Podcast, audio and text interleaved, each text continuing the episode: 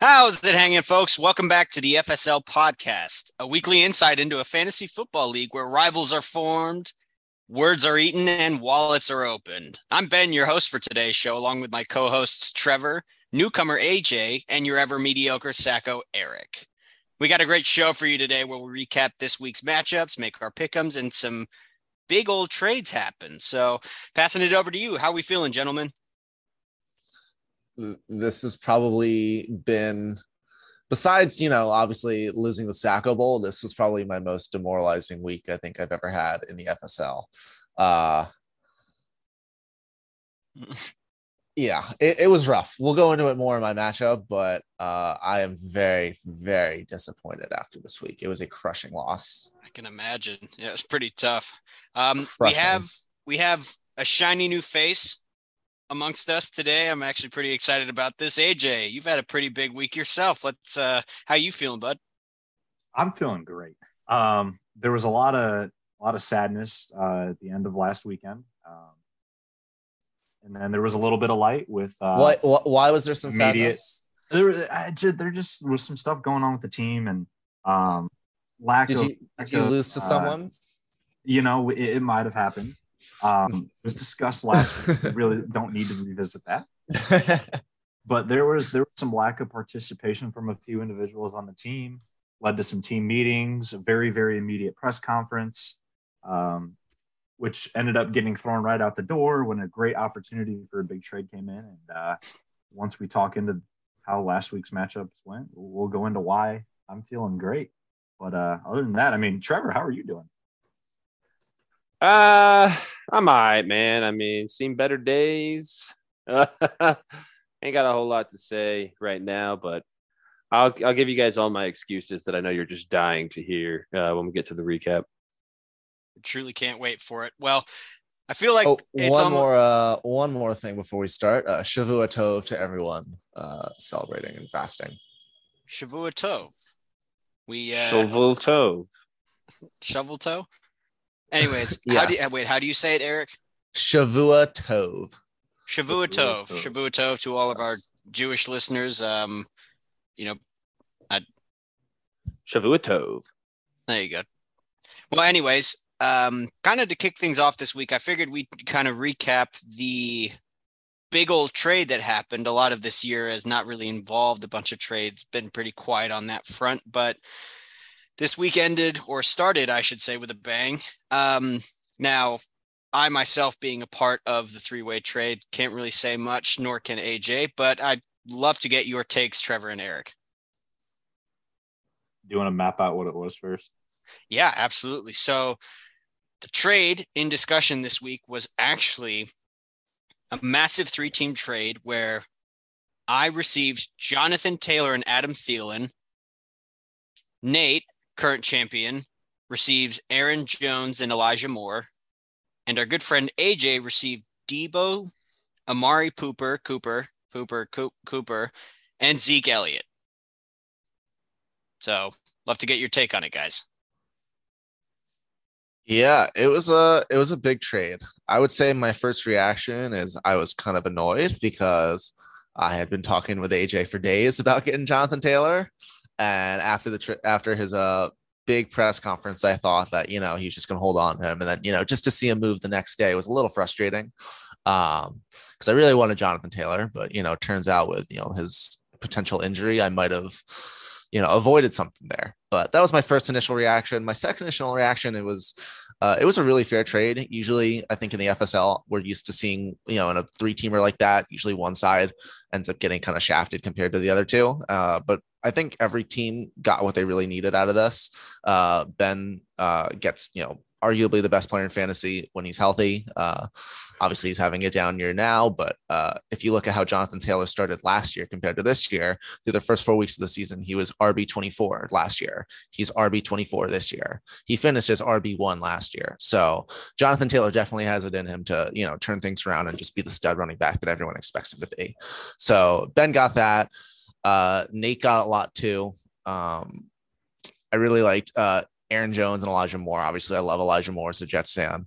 Uh, Aaron Jones uh, is obviously a RB one, and Miss you, Aaron. yeah, Ben's favorite player. Uh, weird to see Ben. Uh, I'm surprised you gave him up after you bought a jersey and you know made him your first round pick, and you had him last year. Absolutely no regrets. I apologize to interrupt, but there's no regrets on the jersey. I still support him. I was wearing the jersey this past weekend. there's a difference between it. It almost feels like a homer pick at this point. It's like sometimes it hurts twice as bad to have players on the team that you like. I don't. I'm not a Packers fan. I'm a Colts fan, but I just love Aaron Jones so much. To see him not do well was almost like he was on the Colts because if he did poorly, then it hurt because I wanted him to succeed, and it hurt my fantasy team. So it kind of removes a bit of an evil for me there. Can Yeah. I ask? Can I ask real quick, just just so I understand that? Why do you love Aaron Jones so much? I didn't realize that you loved him this much. I thought you just loved him like as a fantasy player. Oh, I just think he's a fantastic player. I think he's an effective runner. I think he's ridiculous, and I also like what he stands for. You know, he seems like a you know good guy. But yeah, no, I uh, quickly became a fan of his after just watching him play last year. Um, and he's so so dynamic to watch Yeah. play football. So yeah, just a big fan of his game. Cool. So yeah, that that was definitely a big get for Nate, and I think also the fact that he was able to get rid of Zeke and Adam Thielen and get those guys off his team uh, to other teams is going to help him out in the long run. Neither of them really seem that they're going to do much this year, so I think you know that was a big part of the trade for him. You know, obviously getting players back, but also getting rid of some players that might not help him in the future. Well, I, I got rid of Thielen. He he got rid of. oh, you got rid of Thielen? Oh, Yeah. okay, I thought he did for some reason. Maybe he had him last year, and that's why. yeah, he did. Um, that's what it was. Um, but uh, yeah, and then AJ, obviously, I liked your, uh, not obviously, uh, but I liked your side of the trade the most. Obviously, you had to give up Jonathan Taylor, which is brutal, but getting back Deebo and Amari Cooper totally changes your team. Uh, obviously, we saw what Deebo did on Monday night. Uh, Deebo is ridiculous. And Amari Cooper has been Jacoby Brissett's number one target. They just feed him targets in that system. Obviously, it's a run first uh, offense, but uh, he is their passing game pretty much. So picking up two really stud wide receivers for Jonathan Taylor, uh, I think was a big get for you. And obviously Zeke, you know, Zeke is Zeke. Uh, I'm a Tony Pollard owner, so I'm not a huge fan of Zeke, but you know, he's a running back that you can start. Uh, there's you know, running backs this year are pretty bad. So I think everyone made out pretty well. That's those were my thoughts. Um, Trevor, what do you think about the trade? I think you already covered it. Um, Well, you could I- you could think differently. okay, yeah, I know, but I, I don't really, honestly. Like, I mean, it it makes sense. Uh, I think Ben did a good job selling high on Amari Cooper because I think that was the absolute ceiling that he had. Um, Ben, I, I, you raised I, your hand. I, see agree- you I agree with you.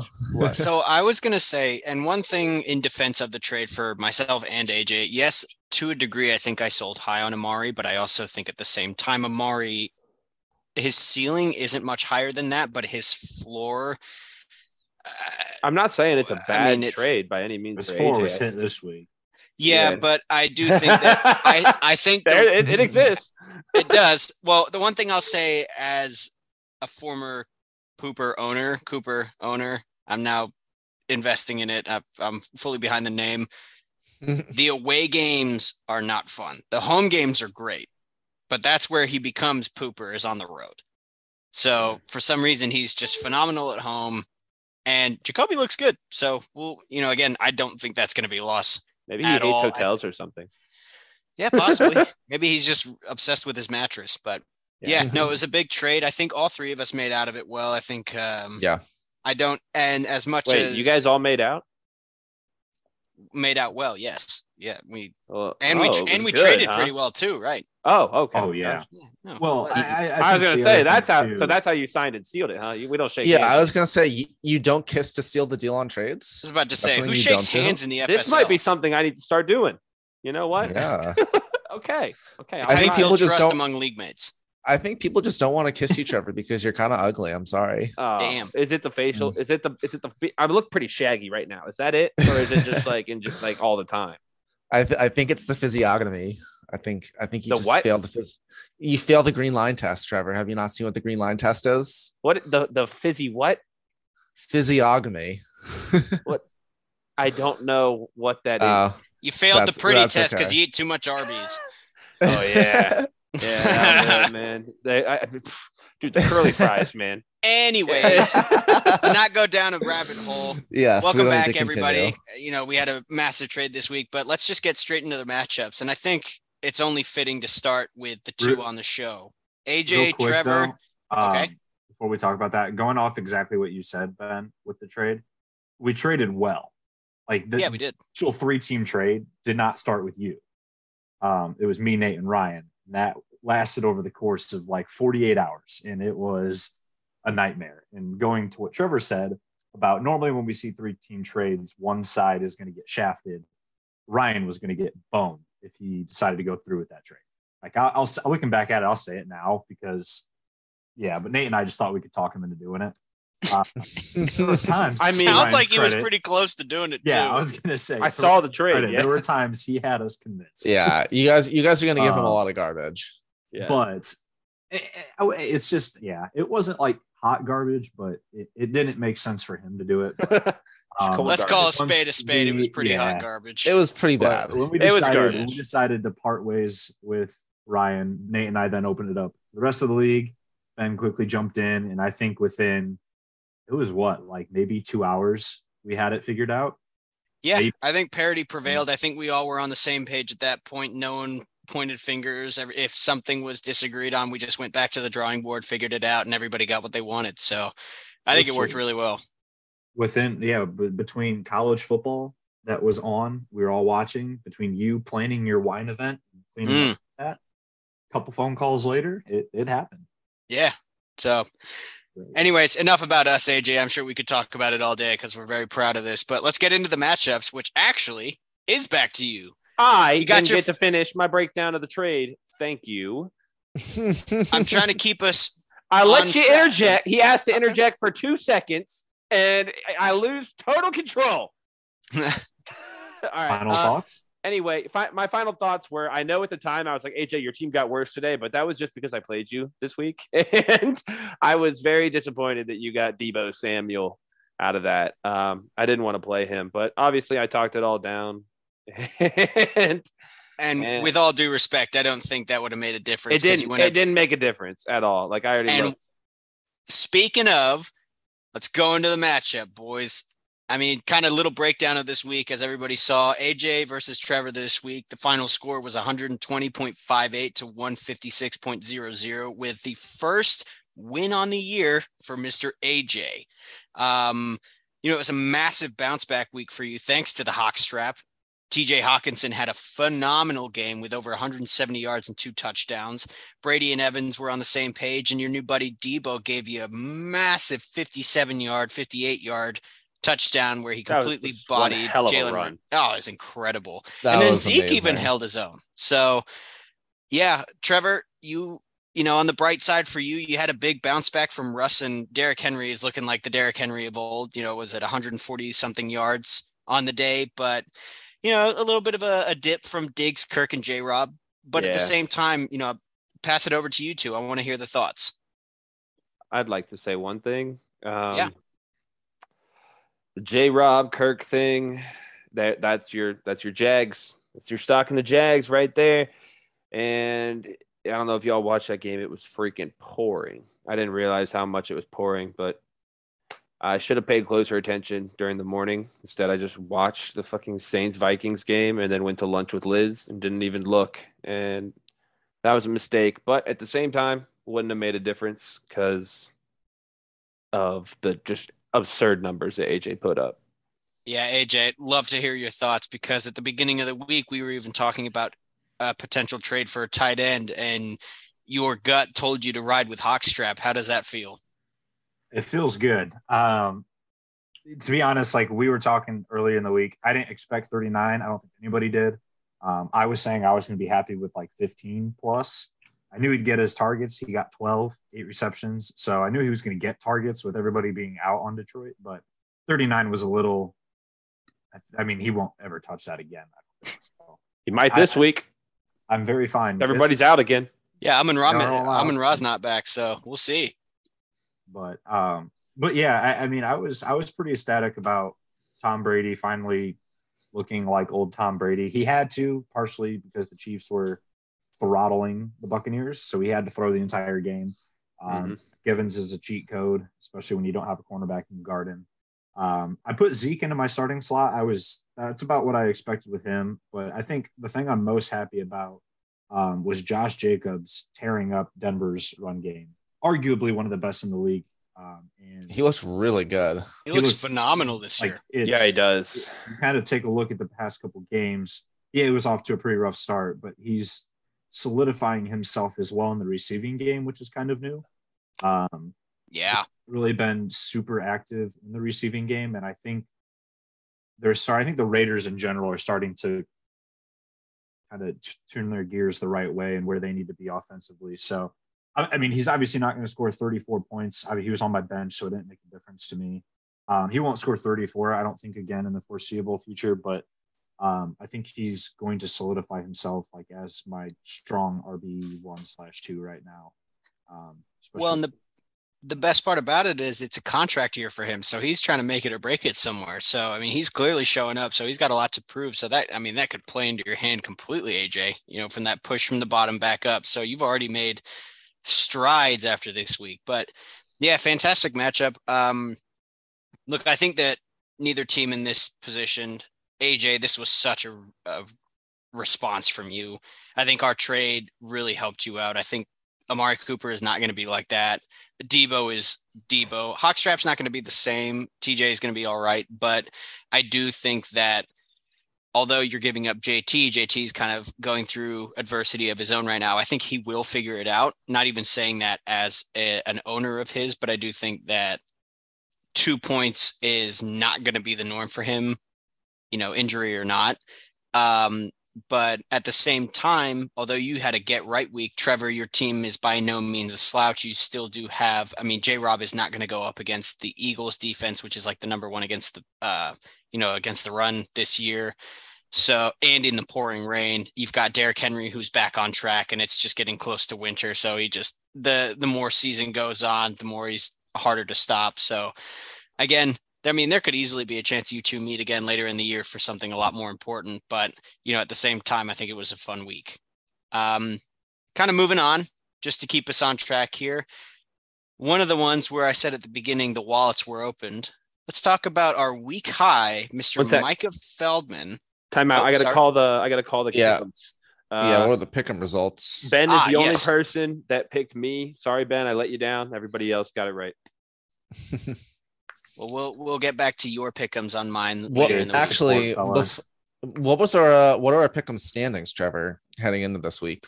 Oh, heading into this week, Yep. we are looking at Shully and Trevor tied for, in first place at 12 and 8. Uh, Jared uh, in third at 11 and 9. And then you, Sacco, uh, bringing up the rear at 9 and 11. And then if you want to hear how Ben and Kunis are doing, our two guests that we've had, are the two, you know, they just joined late, uh, but they're both sitting at 7 and 3. Mm. Good couple of weeks for them. Mm-hmm, mm-hmm. So they're about to pass you up. Uh, yeah, I had a ch- I mean, I started 0 and 5 to start the year, so to come back and almost be 500 after that start, uh, I'm, I'm I've- I've been improving. So I'll take a seven and three start. Yeah, that's pretty good. yeah, ben, you a- started a- five a and good zero. Start. It's a hell of a start. Yeah, I don't know if that's well, I went three and three on the week then, or five or two and three on the week, didn't Two I? and three. Yes. Oh, Hmm. well, not as great, but we'll we'll take it. Yep. So Yeah. okay. So what were wait, and could you recap the results on this week just one more time? Uh, on this week. Okay, so you want to hear? Oh like- no, no, I meant uh, for this game. Oh, for this game, everybody uh, picked AJ except for you. Uh, so Shully, Eric, or Shully, Sacco, Jared, and Kunis all picked AJ. Well, I probably shouldn't have reminded myself that I got that one wrong. Anyways, let's move on. As I said, week high this week, Mr. Micah played Bendy with Micah winning 156.66 to 127.12. So this was a really exciting matchup to watch because as we all saw, there was a lot of um, financial backing to the shit talk this week as the shit talk didn't even pertain to the matchup. So Micah and Jared went at it talking about who was going to get the high score on the week with Jared repeating what is it 94 and 75 Yeah. Mhm. clearly didn't Uh, matter this week Micah's previous two scores for uh, our listeners. well as many will soon find out i have a saying that i like to follow. That is chat shit get banged. Uh, jared initiated the the trash talk and micah responded with a week high um, over to you guys. What are we thinking? Ekeler back on track? Yeah, I mean, I I was always a believer. Everyone else was giving Micah a lot of grief on the pod uh recently about Ekeler. I've always thought Ekeler's been a stud. Uh and I mean this is his real breakout game of this year. He's back to form. He had what like 30 30 points, I think. 33.9. But I, I have something to say about this as well. Um, but yeah, I mean, Ekeler was great. JJ had a big bounce back week. Uh, Mahomes was, you know, had a solid 24 point week. But the big thing for him is he had so many contributions from just his like back of the team, uh, back of the roster, just like Hail Mary plays, like Rhamondre Stevenson getting him 13, Josh Reynolds getting him 21. Uh, and then Jeff Wilson get well, actually, I don't want to say Jeff Wilson's a back of the roster like Hail Mary play because Jeff Wilson has looked good uh, as the as the 49ers uh, starting running back ever since replacing Elijah Mitchell. Um, but then you know getting 21 points from his special teams as well and his kicker and defense. So Micah had contributions from everywhere. Micah got studs fi- lucky. his studs finally real. went off, and yeah, he got contributions from the back end of his roster. Um, but I think it's good for him to really see Justin Jefferson and Austin Ekeler really step up because they hadn't. T- I mean, Austin Ekeler was fine before right. this, but yeah, I'd like for to him. get some words in here before uh, Eric uses up all of our time. Um, Sorry, I was just trying to talk. Austin Ekeler still only had 13 carries. He got three touchdowns to get to this 33.9. And he's not going to play Houston every fucking week. Uh, if That's Mike is point. smart, he goes and sells Austin Ekeler right now and tries to get good value for him because I don't think this continues. He well, had- what do you think he could get in What do return? Granted, he had six catches, but still, Yeah, he had he had 20 he had 20 targets or, or like touches he had seven game. targets. Okay, relax. Yeah. Yeah, plus Yeah, 13 yeah, carries. Still with no Keenan Allen. He had 13 total carries for 60 yards. Uh, but he had three fucking touchdowns. And he's not gonna get that. I don't I don't think he's gonna get that. And he's not he's not playing Houston I'm every week. Like I said. I'm pretty sure I saw I'm pretty sure I saw a stat on Twitter today that said Austin Ekeler is on pace to break Christian McCaffrey's record for catches in a season. So I think he's getting the volume. Um, Keenan I don't think that's also been out a lot. And listen to the first opponents he's had. I mean, Sure, but like he he is such a weapon that like they're gonna feed him. I th- I think you guys are crazy for hating on Austin Ekeler. I think Micah should just ride him. I disagree with you, Trevor. I don't hate on Austin Ekeler, but I do think that Trevor's got a good point because Ekeler goes up against the Browns, Broncos, Seahawks, Falcons, yeah, but then the Niners and Chargers again, or the Niners and Chiefs. So, I mean, he's definitely got some challenges, but he's uh, also got some easy weeks. So it's like you can try and write it out with him, but I mean, the Browns and the Broncos, I'm not exactly going to call as a walk in the park, if especially if Myles Garrett is back. Um, you know, Browns defense has been pretty bad this year. Actually, they've been a huge disappointment. Well, how many games is is Miles back already though? Uh, he just he just missed one so. game. That was all. Oh, okay, never mind. But- then. yeah. Well, yeah. I mean, regardless of how you feel about him, he does have a, you know, the Broncos, the Niners are coming up on the schedule. Like there is a few things to consider Yeah. there, but you know, I. I don't think that if I was in Micah's position, I would be actively looking to sell, but I'd be I'd be in talks. I'd you know I'd I'd entertain offers simply because there's been so much uncertainty at the running If back I'm him, position. if I'm him, I'm pursuing another player and trying to use Ekeler as bait personally. I, Well, I who would you you guys go can all disagree, but I mean, he had he only had four. Tar- by the way, he only had four targets in the only game Keenan Allen's played this year. So I don't know. But they were also trying to figure out a little bit what they were going to do with their backfield. They they played three people pretty consistently that day. I mean, his snap percentage was forty nine percent. It's gone Yeah. on. It's gone up since. Then. It- It's gone up to a whopping fifty or sixty that he's playing at. still ten percent better. I mean, Jonathan Taylor last only year only played like Jonathan Taylor only played like 70% of the snaps last year, and he was the RB1. I So- will I say Seventy is a hell of a lot why- more than fifty and sixty. I will say, but Yeah, but I, I think the reason why Micah should stick with him is because you look at like what he offers in the receiving game. He's a running back and he gets 10, 8, 7 targets He in the games without Keenan Allen. points, 16 points, exactly. But you have to look at that and think, you know, okay, I mean, he might not get 10 a game, but he still might get six or seven. And if he catches six or seven, turns it into 40, 50 yards, which he has the past three games, even a touchdown last game. I mean, that's a consistent receiver. And then you add what he's going to do on the ground on top of that, too. The I- I mean, issue was that they've been posted Sorry. the numbers he's posted on the receiving end has made him more than fine with with what he posts on the rushing side because it hasn't been anything until um, Sunday's game. But I, I know Keenan's been out, but like I, I mean, at some point he he's gonna be he's gonna be fine. Well, the problem also was that they weren't using him in the red zone, right? They were using Sony Michel. So, I mean, I, I'm just curious when Keenan out. I think there's a lot of variables playing into Austin Ekeler's hand right now, and I think that you can probably get a lot for him. So that's why I think if you can get full value for somebody performing at the top of their game, why would you not do that? Because chances are they probably fall back down, and if they do stay at that high level, you still got full value for that. So I think he should capitalize on three touchdowns and all these targets because he only played 60% of snaps and he's played against Houston. So, and Keenan will be back. And then I'm not sure. I mean, maybe, maybe he is the red zone running back again. Uh, I mean, he was the year before, but Yeah, I was gonna say he, he was he was last year. I know, but he hasn't been this year, right? And we're a month in now. And this last game was the first time that he's actually been getting touches in goal, uh, scoring situations.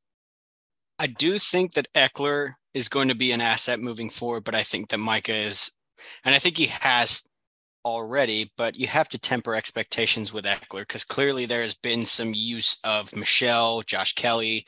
There is a lot that's going on in that backfield. We don't even know, we can't even account for what Keenan is going to do when he gets back. So I think that Ekeler is a fine play moving forward, but I think that it's sort of just like a, you know, hold your breath and wait and see what happens type of thing. But I do think that this week, Micah sort of showed his true colors. I think his team was so much better than his record suggested. I think that he's been putting up a, you know, his even his points total wasn't showing what the team was capable of. I think he will be fine moving forward. I think there's a lot that's going on for Micah's team.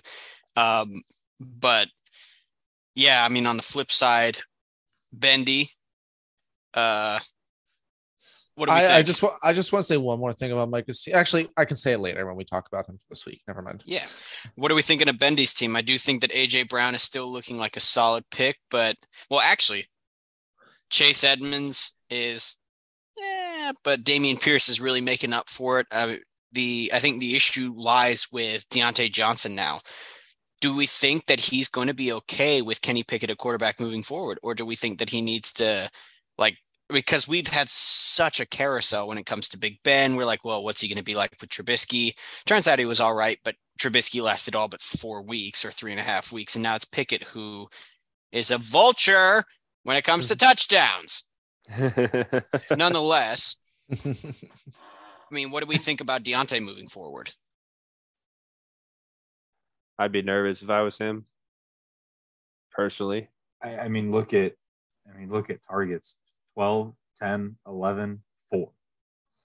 Yeah. Woof. Then you look on the other side, and Kenny, I mean, Kenny Pickett's favorite target is going to be George Pickens. Yep. I think it's his, I think it's himself. I'm It sorry, I'm, I'm lashing out. red zone for sure. Um, but like I think it's the defense. three two. He had seven the game before, but he had eight. But it was it was a substantial difference between Pickens between the first three games and now. yeah. I, I mean, yeah, like you said, like it might have who they were playing also might have had some effect on that. Beating the Jets. Yeah, I mean, I, I Um, I watched I watched that game and like Diontae Johnson won. Even when Trubisky was in, he was struggling just because you know he was being blanked by DJ Reed all game. Um, but number two was when uh when Kenny Pickett came in. I think the distribution of um of targets was like Pickens had four, Freiermuth had four, and then I think Najee, uh Claypool, and Diontae Johnson each had two. So like the he was corners clearly- had three. Najee had zero Yes. targets. Don't talk zero targets. Okay, so it was someone else who had two then. Um, The Jets but corners Deont- had three. Yes, they did. Jets corners. Uh, no, it's safeties as well. Oh, okay. Two, Sorry. two sorry. safe, two safeties, one cornerback. Yeah, get But- your facts straight. Sorry, the, the the Jets secondary had three targets as well. Yes, yes, yes, yes. But um, but yeah, so he- clearly he was he was pretty much only targeting uh Freiermuth and Pickens. They were his clear number, like those were his guys. Um, so I would be concerned about Diontae Johnson a little bit. I still think he's the most talented wide receiver, and he's gonna get his targets because I mean, one, they just paid him a lot of money, and two, again, I think he's their best player. Or his, uh, he might be their best offensive player, but he's their best wide receiver for sure. Um, so I think you know he just needs to develop chemistry with uh, Kenny Pickett. George Pickens already has that chemistry with Kenny Pickett because they were both on the second string uh, all offseason and training camp. So he will develop that chemistry, and I think he'll get there. But in the short term, I'd be a little concerned. Long term, not too much. I mean, Josh Allen is Josh Allen, though, so I think that that's always like a heartbeat for his team. I mean, you're not really going to get any better than that at quarterback, right? Yeah, So, I mean, he, he got his Josh Allen and Christian McCaffrey performances that he needed this week. He got 22 out of Josh Allen, 25 out of CMC, our first like real vintage CMC week of the season, I think. I mean, he's been okay, but like this is like nine catches. We haven't seen this. Yeah, I mean, before his previous high in targets was five. Um, so hey, Matt Rhule, Christian McCaffrey is actually pretty good. You should target him. yeah, I'm pretty sure there was like uh there was like some stat where like uh they like started calling for Christian McCaffrey in the stadium. The fans were like booing, and then as soon as they started booing, that next drive they gave McCaffrey like four or five touches, and he scored a touchdown. And they were like, "Look at how easy it is to score." Rightfully so. So- AJ and Trevor, what do you guys think? You have any insights on this one for us? I think Betty's team's going to be fine. He has Chris Godwin on his bench as well.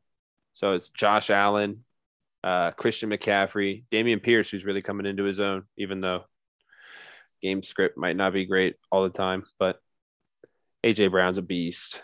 I mean, and then Godwin in the flex, right? Like, uh, Who's his other receiver?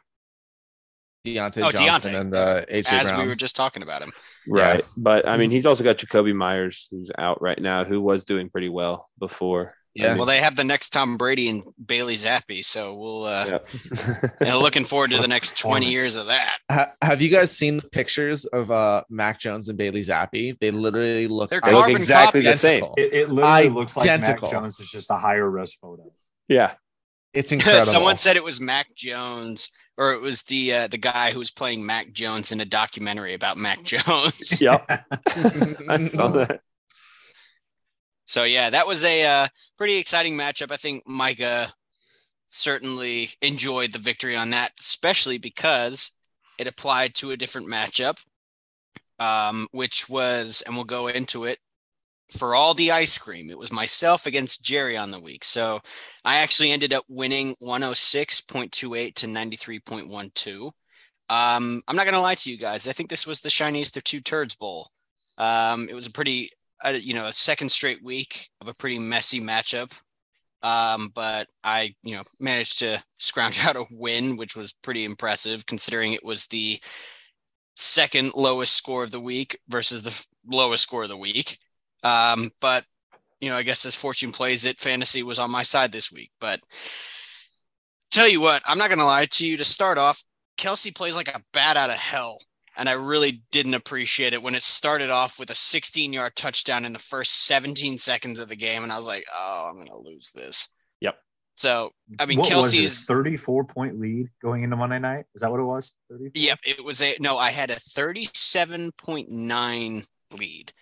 And I created a poll seeing if people were taking the over the under on fantasy points for Travis Kelce. And the scary part about it was at the beginning, I think more people voted that he'd get the over on the fantasy points than the under. And I went, these people are overreacting to this. And then, of course, he started with a 16 yard touchdown. And I went, oh no. and the rest of the night, I was, as I'd like to call it, I was, you know, squidgy bum. I was hanging on the end of my couch, just sort of sitting there, not being able to move. And I was like, why can I not just go to bed on a Sunday night at a reasonable time without my heartbeat being at a regular beat? So, yeah.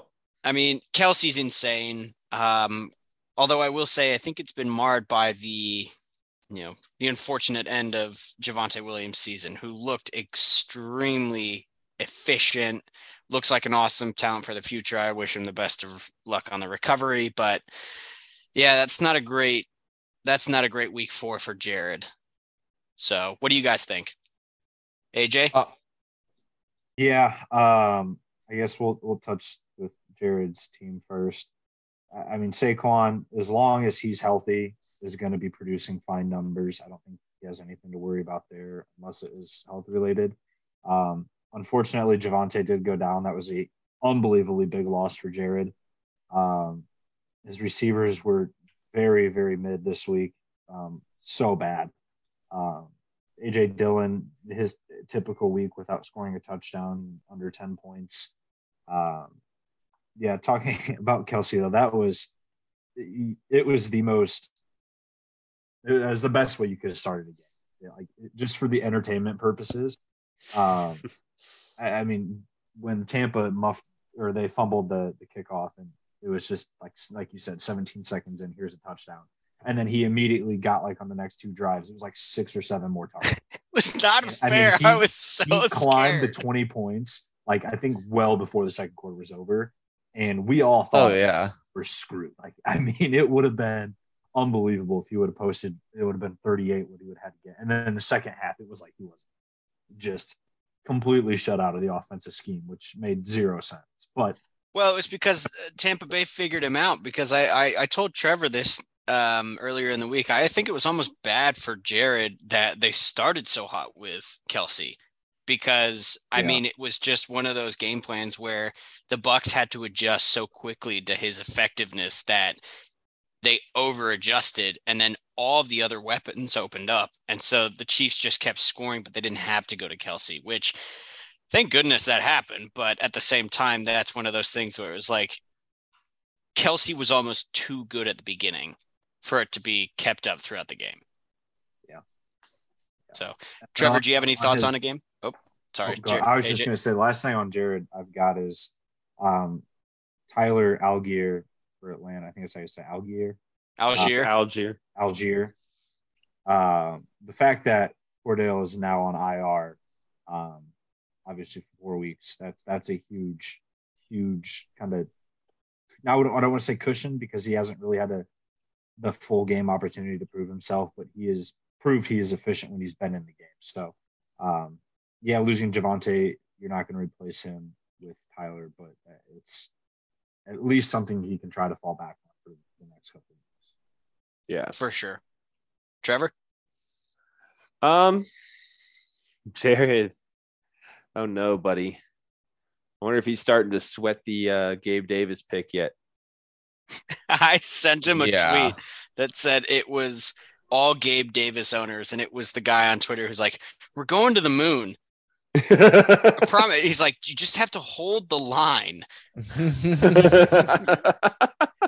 I will say, I think Gabe Davis does have a lot of potential. I think he's been battling that injury the last few weeks, but I think it'd be beneficial for the Bills to use him because, I mean, he is an incredible talent. So I don't know if I am, I think, although I played against him, I do think that he's going to be a fine play at some point throughout the rest of the season. You know, the next couple weeks might be a little brutal, but I do think Gabe Davis is going to pan out at some point simply because you can't really deny the talent and Josh Allen is incredible.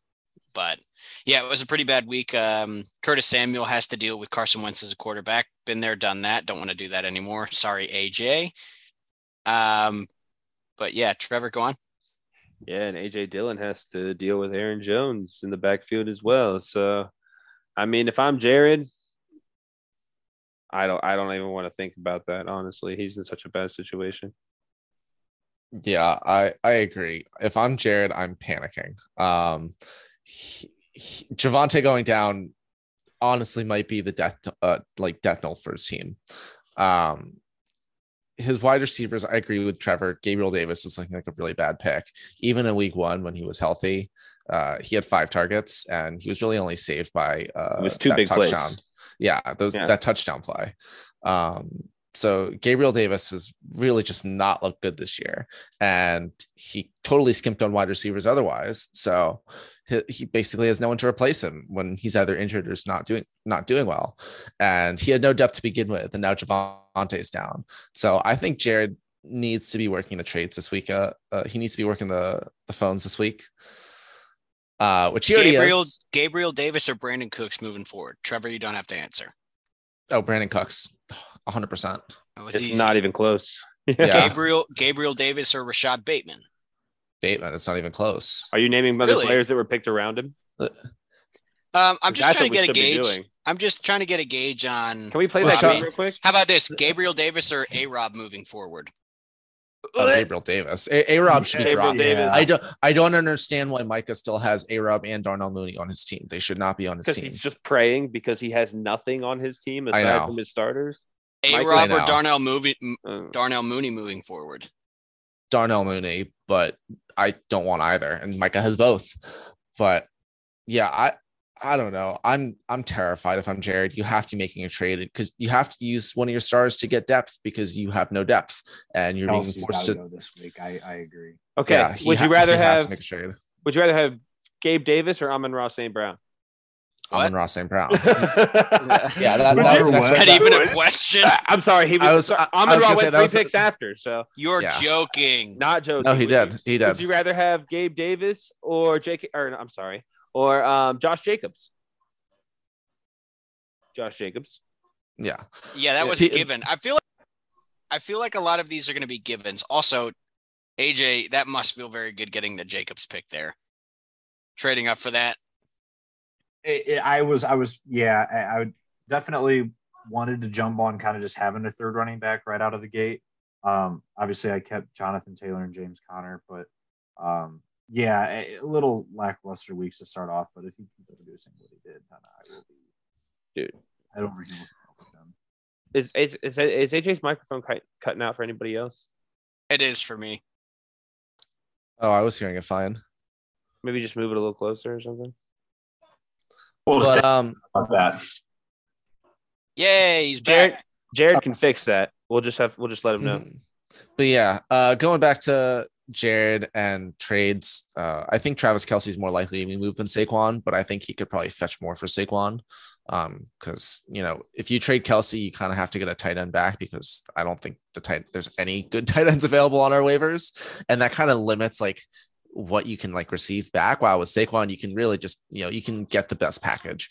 Um, so I think he's probably not going to trade Saquon, but he should definitely consider trading Saquon. That's Um, Jared, David, sales N- pitch right there. N- Eric's like, "Hey, David Njoku no, my team." honestly, no. th- I have an offer out for him on Kelce because I mean I have Dallas Goedert. I have a tight end that I can trade him back where like it makes sense. But um, I think he should definitely consider trading Saquon as well. I think he should. I think he just shouldn't limit himself. we'll see what happens. That's uh you know, it was a pretty terrible uh week. JT didn't have a great one for me. Najee was okay, but uh Kenny Pickett exists, so that's gonna be a thorn in my side the rest of the year, I feel. Um, but yeah, not a very exciting matchup. So I feel like we can actually kind of move on to Shully and Ryan. Yeah, this is the uh the annoying to trade with bowl.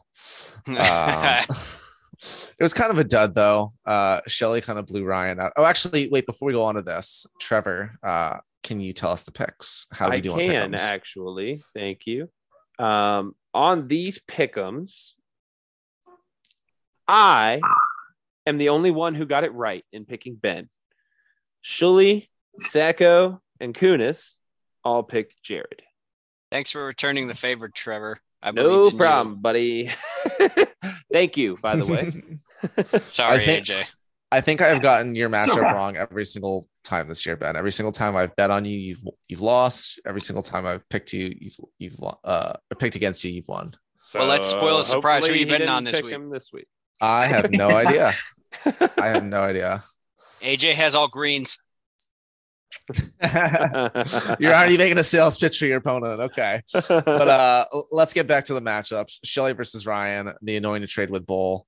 Um I think if I'm Ryan, I'm also concerned. Not as concerned as Jared, but I would be concerned. I think this kind of shows you uh, what happens to your team if your superstars don't do anything because he doesn't really have anything behind Lamar and Javon, uh, Davante Adams. Well, Um, I was but- going to say uh, Davante's been relatively consistent but inconsistent for his caliber, obviously, because he doesn't have Aaron Rodgers, but he went to another Yeah. Hall of Famer in Derek Carr, obviously. I mean, what's the panic meter on that? Also, can we talk about Darren Waller? Yeah, Someone that just- nobody's talked about to this year. Darren Waller has been awful this year.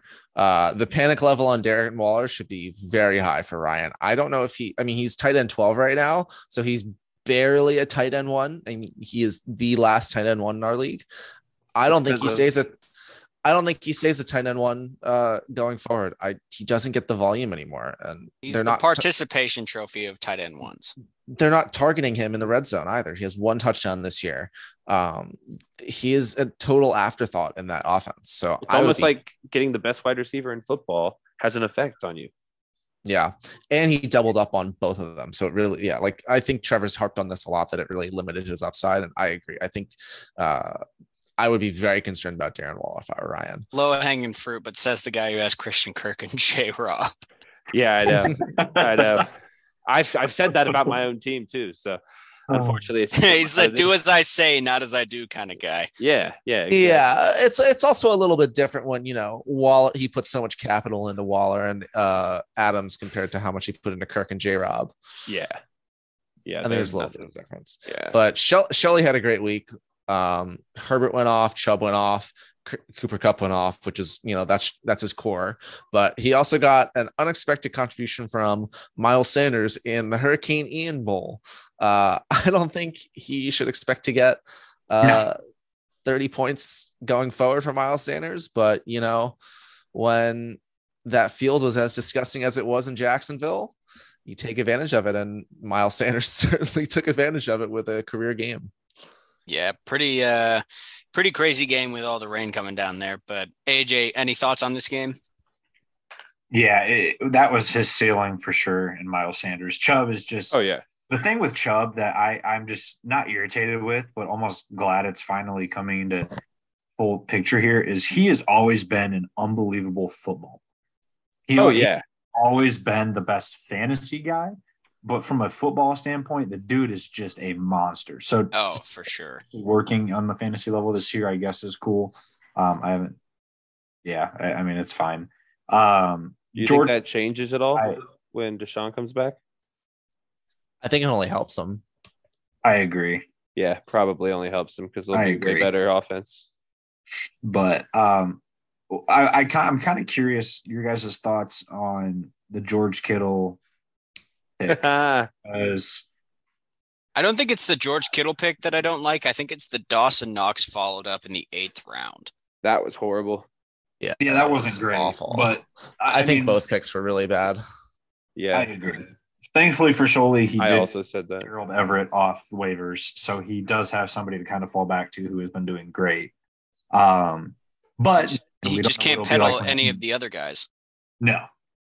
But um yeah, I, I yeah, for Sholey it's frustrating. I guess he just continues to put up absurd numbers.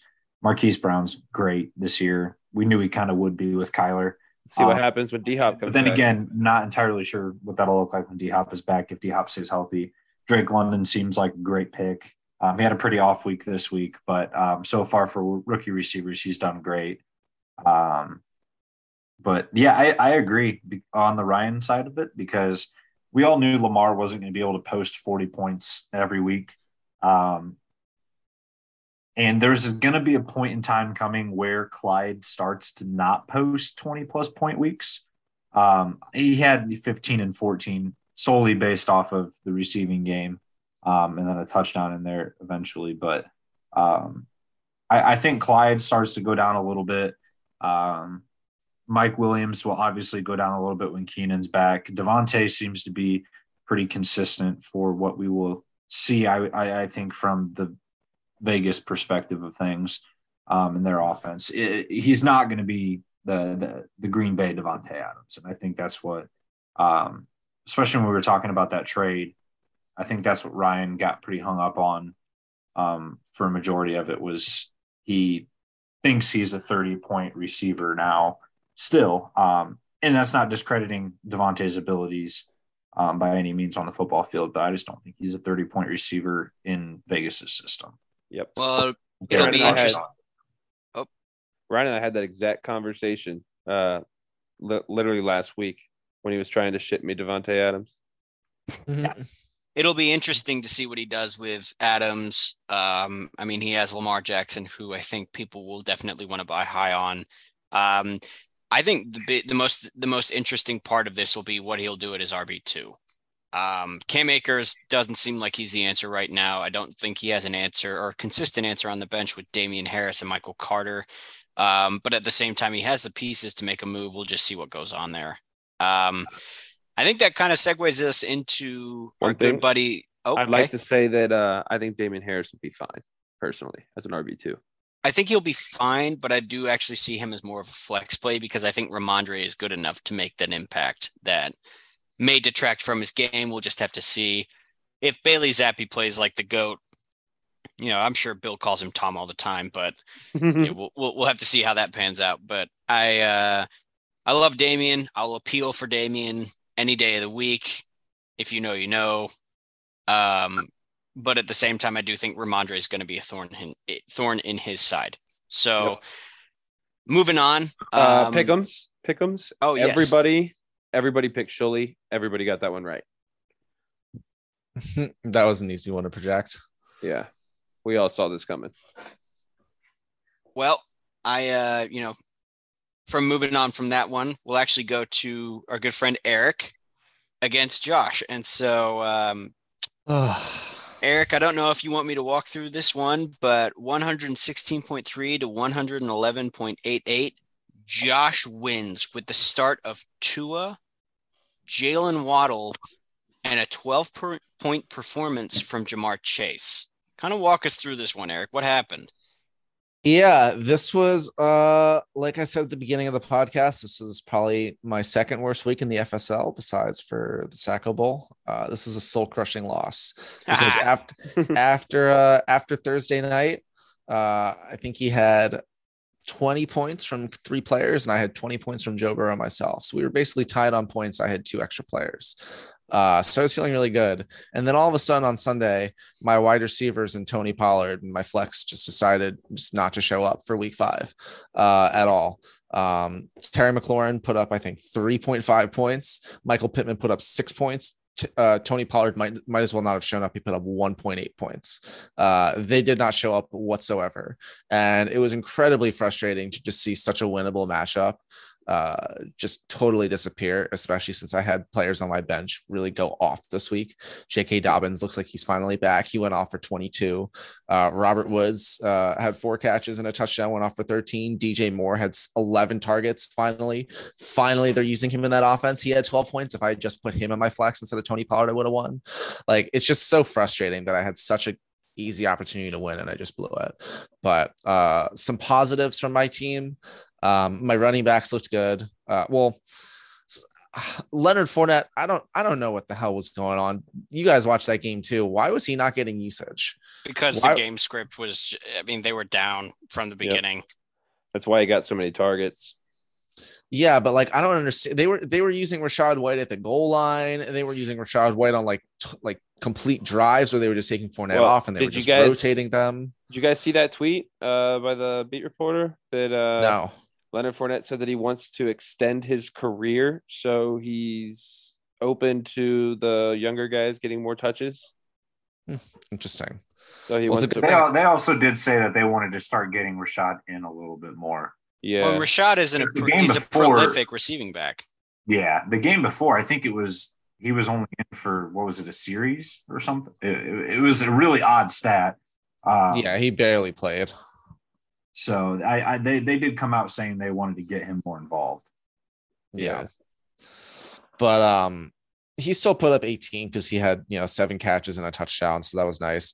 Uh I'm ecstatic with what I'm seeing from Breece Hall. Breece Hall's been fantastic for me, uh, especially with where I picked him at RB 17. Um, I picked him in the second round, but we have a lot of keepers in this league. So there were a lot of running backs off the board. So I was really happy to get him there. He's currently second in the league in expected fantasy points. Um, so uh, he's getting the opportunities, and he's on pace right now for over 110 targets on the season. Uh, he's going to get he's on t- pace for more than 250 touches, and he just this week started getting more than 60 percent of the uh, the workload for Michael Carter. So he's already doing this with less than a 50 percent workload, and now I he's getting the workload. So I didn't see how he played with Zach Wilson, but did he get a lot of targets from? Is Zach Yeah. Wilson known for his check downs? I mean, is he going to be, of it? Is he going to be able to sustain that target count? So Zach Wilson was not known for his checkdowns last year. That was something that he really needed to work on was knowing when to not like go for the big play and know when to just Mhm. take the take the six yards in front of him. And he showed a huge, huge improvement this game in doing that. Uh, he targeted uh, Breece Hall six times, uh, which I think actually might have been his low on the year. Um, but he also targeted Michael Tar- Michael Carter, I think, four or five times. So he targeted the running backs. It's uh, the second at- lowest. like second lowest. Thank Week you. two, we only had one, unfortunately. But Ah. Breece Hall's really coming along. Yeah, Breece Hall He is looking good. fantastic. Um, but the big thing that I'm like happy about is the last two weeks. Uh, he's been missed by both Flacco and Zach Wilson on would be like 50 yard plus touchdowns on wheel routes. They've just totally missed him. He was wide open, beat the uh, beat the coverage, and they just overthrew him by like a step or two. So if you add those in, that's another like 10 plus points to his performances both weeks. He's been a stud, and he's just starting to get the workload of like a superstar running back, and he's already putting up great numbers. So I'm ecstatic with him. Um, and then the one other thing on my team, uh, I don't want to go on too much longer. Uh, I just picked up the 49ers defense, and I honestly think they could be a game changer. Normally, we don't talk about defense at all on this, You're welcome. the show. Did you have them at one point? I did, but I had to pick up the Oh. Cowboys defense, and Hey, I, I had the Cowboys defense. So, you know? We just swapped basically, and I think We are both happy. I'm, think we're I'm both pretty happy. happy. Yeah, I'm pretty. Yeah. I'm all right with it. I, I think we're both happy with our defenses, but the 49ers defense, uh, they have yet to give up 300 total yards, not passing yards, total yards to a single team this season.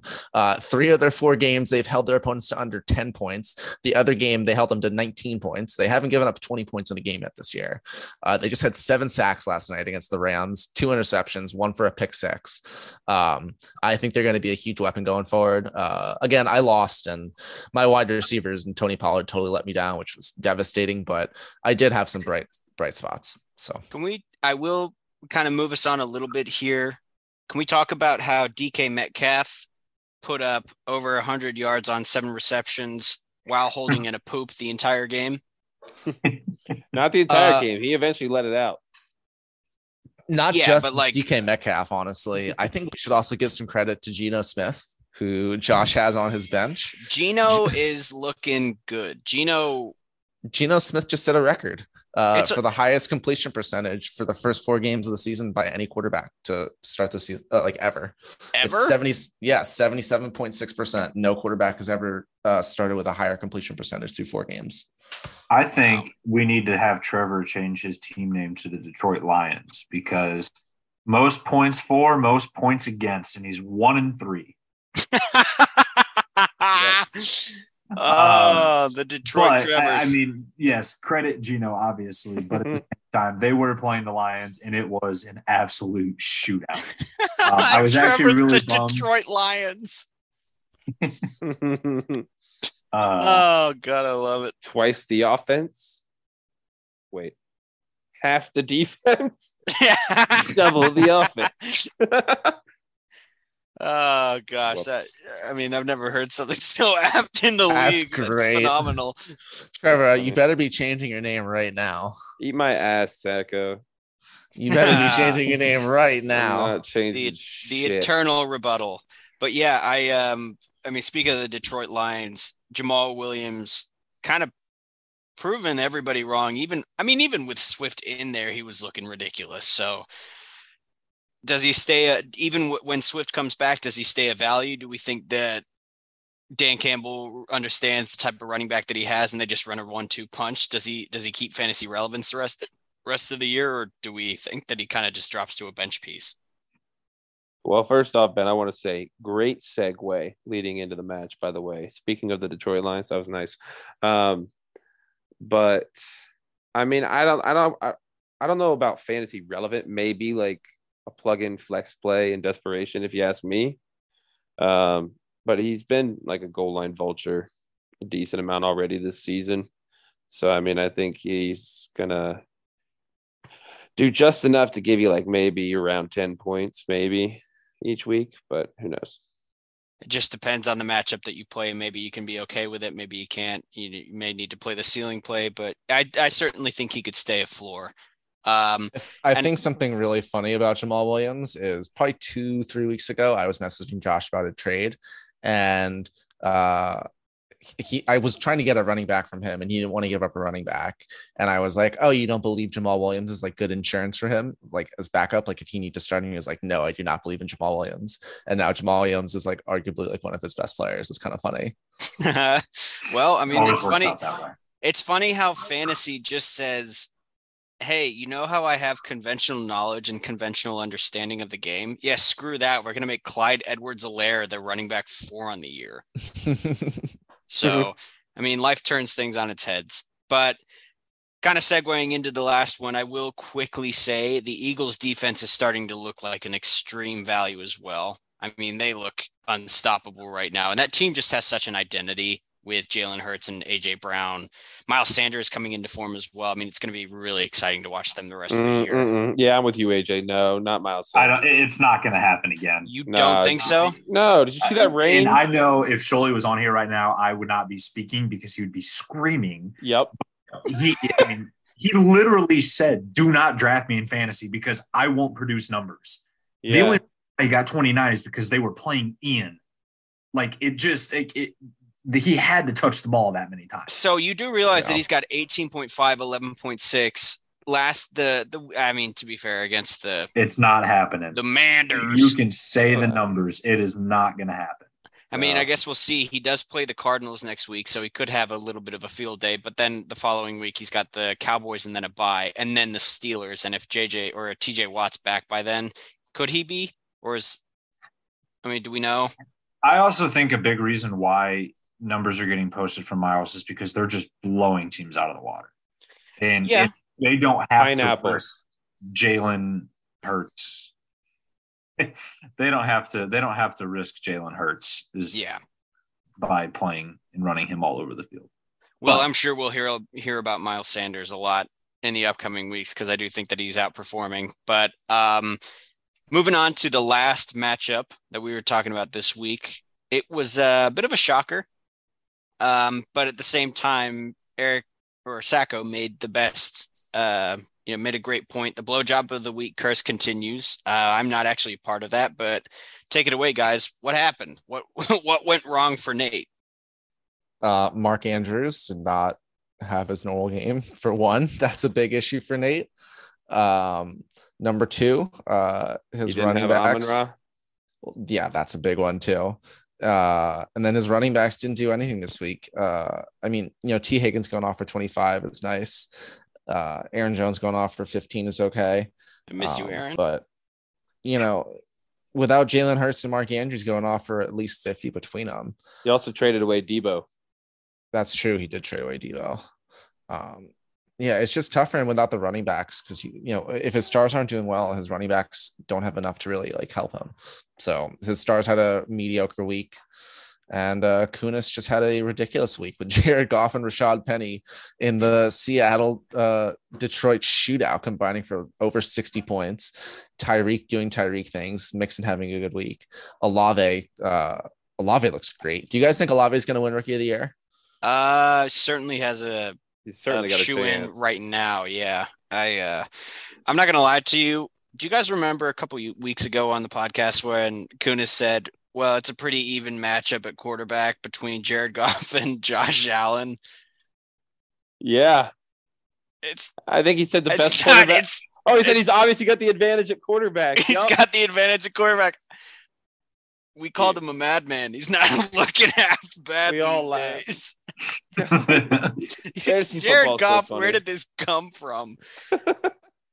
like hyper. I mean, it's the motivation from Dan Campbell. He's just like, we're gonna eat everybody's kneecaps. I think it's I think it's that they have no defense and they just have to gun it all game long. I mean, it's the recipe for success. But I mean, Kunis Wonderful is the, fantasy. Kunis is benefiting beyond belief. I mean, a lot of people in the the uh, coaches poll this week have him high up the rankings, and rightfully so. Kunis, keep up the good work, bud. You're doing it for us down at the bottom here. It's for the cause. So, Uh, yeah, no, I think it was a phenomenal performance from Kunis this week. Um, I think that Mixon, although I've heard some, you know, rumblings of him being inefficient this year, not really one of the best backs there. I still think he's an asset. When D'Andre Swift comes back, he's going to be fine. I don't think he should get comfortable with Rashaad Penny doing this every week because they're not going to play the Lions, but no. at the same time, what a breakout week for Penny he definitely can't get used to that. I mean, Penny's going to get game scripted. He, he's going to get game scripted at some point, like in a lot of games. The Seahawks have been, you know, scrappy this year and pretty good, uh, definitely above expectations. But, you know, there's going to be some games where the Seahawks are probably down three touchdowns in the third quarter, and like Penny's not going to get the 20 carries that Pete Carroll desperately wants to give him. Um, so, so my my question is here, Penny aside, I mean, uh, Tyreek is going to be there. Tyreek's going to have some bad weeks, but Tyreek is going to be a, a, valuable asset. Do we believe in Kunis as a contender? I do. I do. I, I agree. And you also, I, I, hate having to say this, and some people might disagree, um, but he benefited very well with Javonte going down, in my opinion. Um, oh, dude. Melvin's going to produce numbers because he probably won't but uh, their their other running back Boone had a pretty considerable snap share percentage after the injury. Well, uh, they just signed Latavius Murray as well to keep in mind. They did, okay. yeah. And yeah, Melvin's got what four fumbles already? Yeah, he does. Melvin has four fumbles in four games. Was it just me, or did you guys hear the the stat about Latavius Murray being one of the most efficient red zone running backs that we've seen in like the last thirty years? Have you guys seen that? No. In defense, his entire career though seems to be revolved around the red zone. Yeah, but for good reason, right? I mean, he's clearly effective. So yeah. could that could that spell, you know, here we are talking about Melvin being the main beneficiary of this. Could you know that just spell mediocrity for him? Like all the red zone touches go to Latavius because he's so effective down there. I mean, Boone's going to obviously play a role, obviously not the passing down role because he's shown what he can do there during those two terrible drops against the Raiders. But I don't know if it's actually as good for Melvin as we think it is. I think that Latavius is really going to be a problem. Yeah.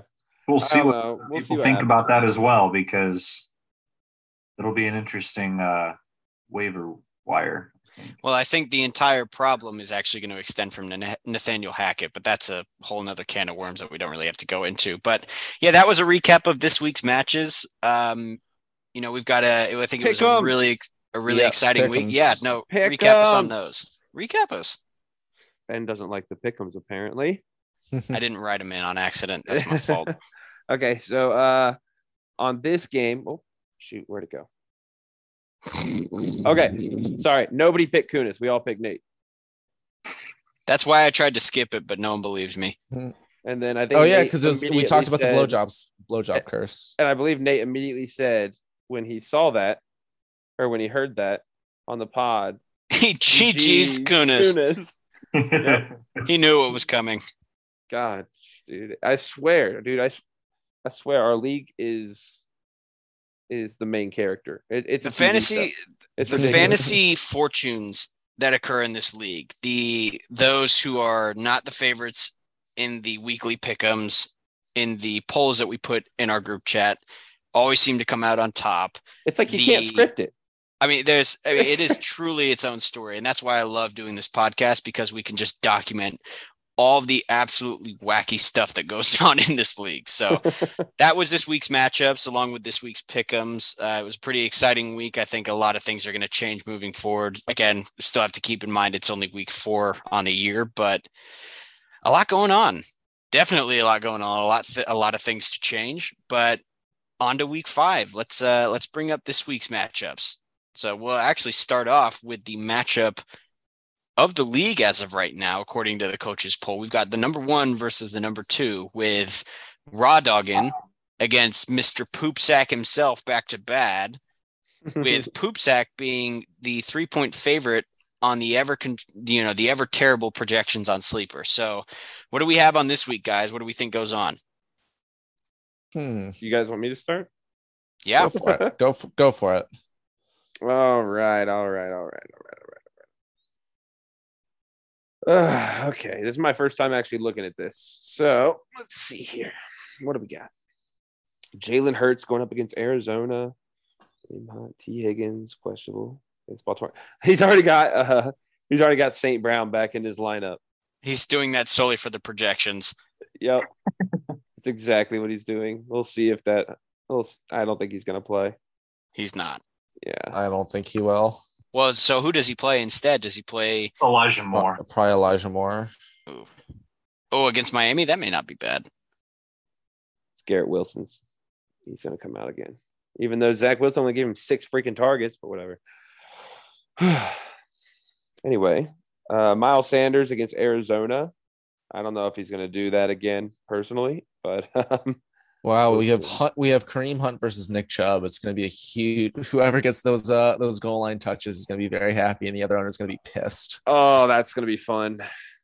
I do think it's a fantastic matchup at the quarterback position, Jalen Hurts against Justin Herbert. So, I mean, there's a lot that's going on there. I'm not going to lie to you. As of right now, just to kick us off, I think that I'm going to give the head. I'm going to give the nod to Shulman. Um, I just Stillman. no, God no. Anyways, Hmm. um, I think I'm going to give the uh, you know the slight advantage to Poop Sack simply because Cooper Kupp and Marquise Brown against T Higgins and Amon Ra, who's not healthy as of right now. Um, you know, I guess you could go the other way and say Mark Andrews would be a a big part of it, but I think that Shulman just has a slight advantage this week with St. Brown still being injured. I agree. I'm going to take Shelley. I don't think he's going to start Kittle though. I think he's going to start Gerald Everett. I would start Gerald Everett, especially because he has Justin Herbert, so we'd have that stack. Um, but I'm kind of concerned about uh Nate, Nate's team more than I think you know Shelley's team is going to win. I just think Nate had some bad matchups this week. Uh, I'm not really sold on Khalil Herbert as a flex. Uh, I think Elijah Moore is a very good player. I love Elijah Moore, but I'm still waiting to see him get involved in the offense very much uh, uh, compared to Garrett Wilson, compared to Tyler Conklin, compared to Breece Hall. He just hasn't gotten it this year. So Yeah. I think Nate's going to have another down week. I'm not worried about Nate's team long term. He's got a great team, but I think uh, I think Shelley's got an advantage here. I'm going to take Shelly. Guys, Yeah, I'm also going to go with Schultz. Um, I, I'm a little bit on the side of like, I think that trade that we made kind of hurt Nate a little bit. Um, now, don't get me wrong, getting Aaron Jones is massive, but I mean, when when Khalil Herbert is no longer, I mean, when Montgomery comes back and Her- Herbert's gone, he's got Higgins, St. Brown, and then the only other person that would be like a week by week starter in the flex position at that point would be Elijah Moore, which we assume will be fine with Zach Wilson back. But if one of them goes down, T. Higgins always has a pretty rough time staying healthy. We're already seeing it. Amon Ra's been out, um, which it's just an ankle, so I can't imagine that's going to be much more than another week or two max. Um, but like if one more player goes down, he does not have a whole lot of depth. no. Um, so I I would say I would be a little nervous about long term for him. I, I mean he's gonna be fine in terms of making playoffs, in my opinion. um, he better hope that there isn't like an injury or something. Um, whereas Sholey, I, I hate picking Sholey, but you know here we are. um, just because I like you guys were talking about with matchups, Chubb's gonna go crazy. Um, I, I think 13 is a safe projection for Miles Sanders with Arizona. I think it'll be a shootout. Um, so I, I do think I do think Arizona will score some points in that game. Um, Yeah, it's going to be a good one. being Philly. Um, yeah, he'll probably start Everett, but Kittle, yeah, Kittle will probably go off for 20 if he puts him on the bench, which would be I don't know, man. He was really excited to get Kittle back. that's true. He was. it's kind of weird that Shelley is excited to start a left tackle in fantasy. They don't really put up a lot of points. I, I was gonna say I didn't really know we did independent offensive line positions, but yeah. How, mu- how many points do we get for pancakes? How many points uh, do you do you lose for a sack allowed? I believe zero. So, yeah, no, I I think we've got three on the side of Shelly this week. Trevor, uh, do you have any uh, input on this one? Uh, I think you guys already covered the matchup enough, but I'm gonna Unfortunately, I'm gonna have to pick Shelly as well.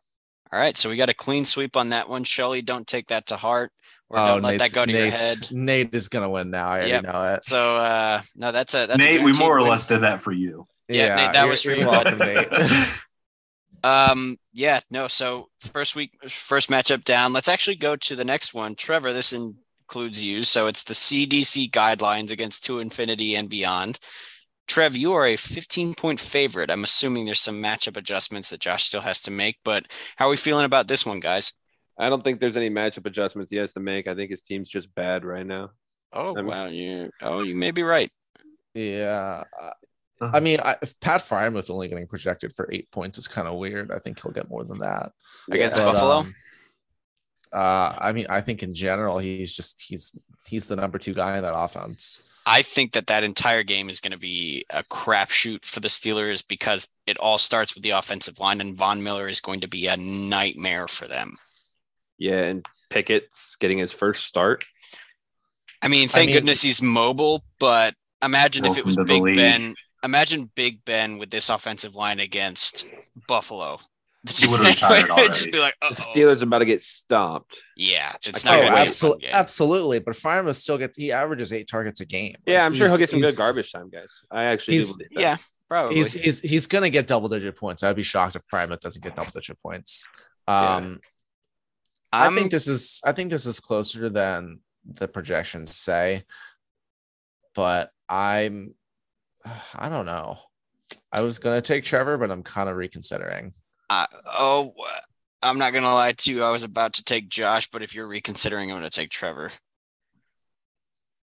Simply because I think I don't actually think Russell Wilson's gonna have a great week. I think the Colts stink, but I think our defense is actually very strong. I think that we have a lot that we can send against the Broncos offense. Um, I don't think Thursday night's going to be a very fun game to watch, if I'm being 100% honest. But um, I mean, Derrick Henry is Derrick Henry, and he's about to go go up against Washington.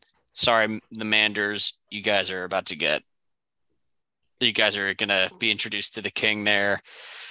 James Robinson. Oh, okay. I'm actually definitely going Trevor simply because James Robinson gets the Texans here. So I think Yeah, Josh, I do like your team. I think I've been an advocate for your team throughout the year. I think you're really getting unlucky with a lot of these injuries, but I do think that that luck's going to run out this week. I think Trevor's just going to come back with a vengeance. I think he's got a lot going on. He's got Diggs against Pittsburgh too. They're such a pass friendly team. I, I mean, if I, if I, I mean, fa- traditional fantasy knowledge will suggest that Josh wins this because nothing goes according to plan. But it, you know, if we're reading things on predictions right now, I'm going to go Trevor. yeah. So so my gut was to take Trevor, but then I don't again. I don't like.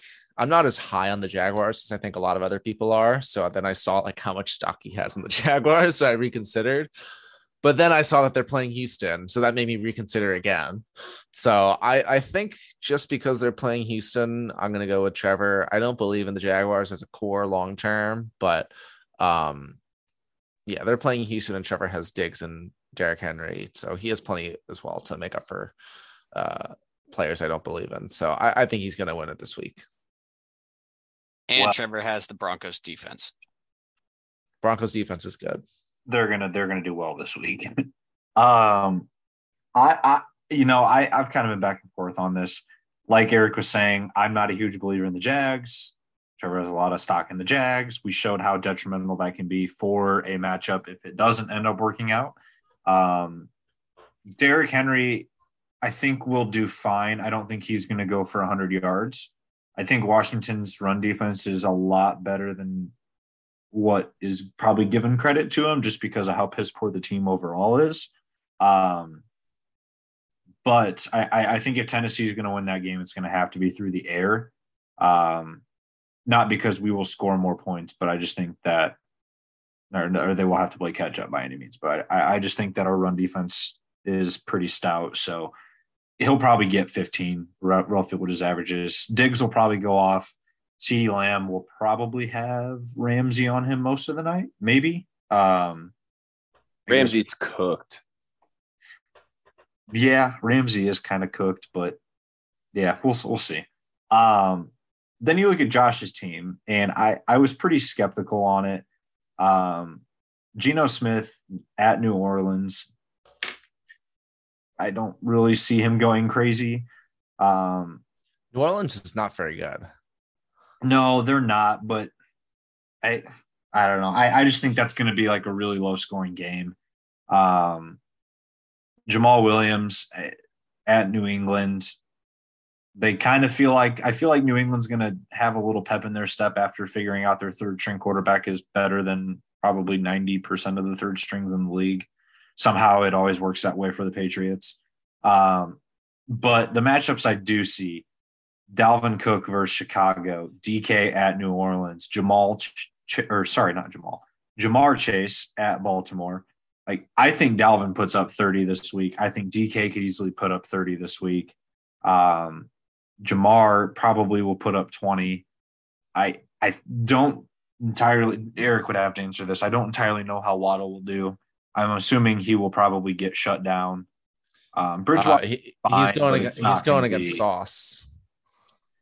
So So he won't score a touchdown, but he might have some yards. Um, but I, like you were saying, seven point eight for prior, I think, is a really low trajectory uh, when it comes to projections. Um, I I'm actually going to take Josh this week. I, I think he's going to similar to how I had it with Trevor this week. I think he's going to get big enough performances out of three individuals where it will propel him to have enough. I I could see it. so. I'm going to take Josh. That's a pretty exciting uh, matchup for sure. I, you know, we'll see how that ends up. Um, kind of leads us to the next one. I'm going to stay quiet on this for now. I'm going to give my thoughts at the end, but to myself, the House of Jonathan against Mr. AJ. Got uh, the Badgers at a five point favorite according to our sleeper projections. So I'm going to pass it over to Trevor and Eric. What do you think about this, Trevor? Trevor doesn't. Trevor does not think anything about this matchup. Okay. uh, I don't know. I mean, I think a lot of it's going to depend on if Jonathan Taylor plays or not for Ben. Um, it's a Thursday night game, so it's a really quick turnaround. So uh, I would be very surprised if they played him. I think it would be really bad for you know. I, I don't think they should risk the injury with that. If it's an ankle sprain, there's a really high chance that they could aggravate it and make it worse. And you know, this could go from you know you sit out one week, maybe two weeks, to you know you miss six to eight weeks. You're out for until the playoffs, basically. Um, so we'll see what they do. Um, but yeah, I think a lot of it's going to depend on that. Um, I don't think Jonathan Taylor is going to play, so I'm going to assume that he's not playing. And if he's not playing, I think AJ is going to be a pretty heavy favorite. Um, I'm not a fan of either ETN or JD McKissic as a alternative running back uh, for Jonathan Taylor. Uh, obviously, Najee is still great. Having Jonathan Taylor and Najee is fantastic, but um, yeah, not a huge ETN or McKissic fan. Um, not a big Thielen fan either. Uh, he just has not looked good this year for me, in my opinion. Um, so He's I, been I- he's been a PPR guy though. He's he's certainly been a, a go to for Kirk. Eh, I mean, he's gotten more targets every But you got game. to play him though, Ben. You got to put him in the lineup. Well, Rashod He- he's in the lineup foot right injury, so he's he's in the lineup. I'm taking AJ. Yeah, I, I'm going to take AJ too. I think AJ made us like a lot of improvements in the three team trade. Um, and I just think he's stronger overall. And I don't think Jonathan Taylor's playing. Okay. That's how it is.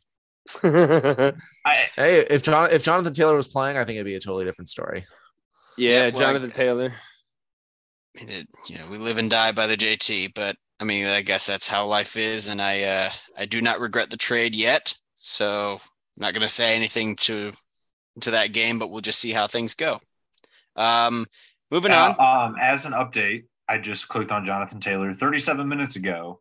Jonathan Taylor hoping to play Thursday in quotations. He's been rehabbing furi- furiously. Um, I definitely do plan to play, but if you can't go, you can't go. Sounds Yeah. he's He's- playing. he's- So that says- seems he pretty says that. He says that, but he hasn't practiced this week. So I, I mean, to be fair, I also plan on playing Thursday, but I'm probably not going to. So yeah, it's yeah, Then it's I- a coach's call. Yeah, it's I an mean, ambition obviously, thing. I have to choose myself, but I, I just think based off of matchups, I think is where it would get you. Especially- Yeah, I mean it's it's certainly a it's certainly a tough week. Uh, I'm not I'm not underestimating the opponent by any means. I've you know not had, I've had a bit of a tough stretch here. I think you have as well. So we'll just have to see how things play out. But I am looking forward to it. Uh, moving on, we've got Saquon D's nuts against Davante Davante and Associates with Mr. Ryan as the seven point favorite according to sleeper projections. So uh, I'm not gonna lie to you guys. I don't usually think the projections are that great. I think that's common consensus among the rest of us, but I do think that I am going to go on a get right week with Ryan here. I think that Jared's kind of run into a dilemma, you know, an ultimatum almost of what is he going to do post Javonte. Uh, and I think that Ryan does have the tools necessary to pull off a win. So again, I've been wrong before. I'll be wrong again. I clearly have been wrong because my luck in this league. But at the same time, I do think Lamar is going to have a good week. Um, yeah, what do you guys think? This is Ryan. No contest. Next. Okay, Eric.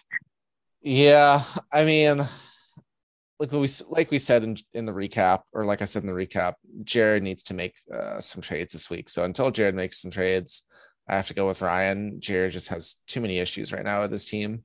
Um, he needs to shake something up. Ryan does too, but Jared has more issues. So yeah, it, it's Ryan for me. Well, I mean, do we think that Ryan's going to get that RB one for the Jags defense that he so hopes for? No, Uh, no, I don't think so. Ah, tough crowd. Anyways, um, AJ, what do you think? I'm also going to go Ryan just just based off of the fact on e- exactly what Eric said. Unless Jared makes a trade and gets a couple pieces to his puzzle that are big time missing now, um, I I don't think there's going to be much competition. So Ryan, as long as you play the right people, I, I think you should be okay. I am. uh I don't know.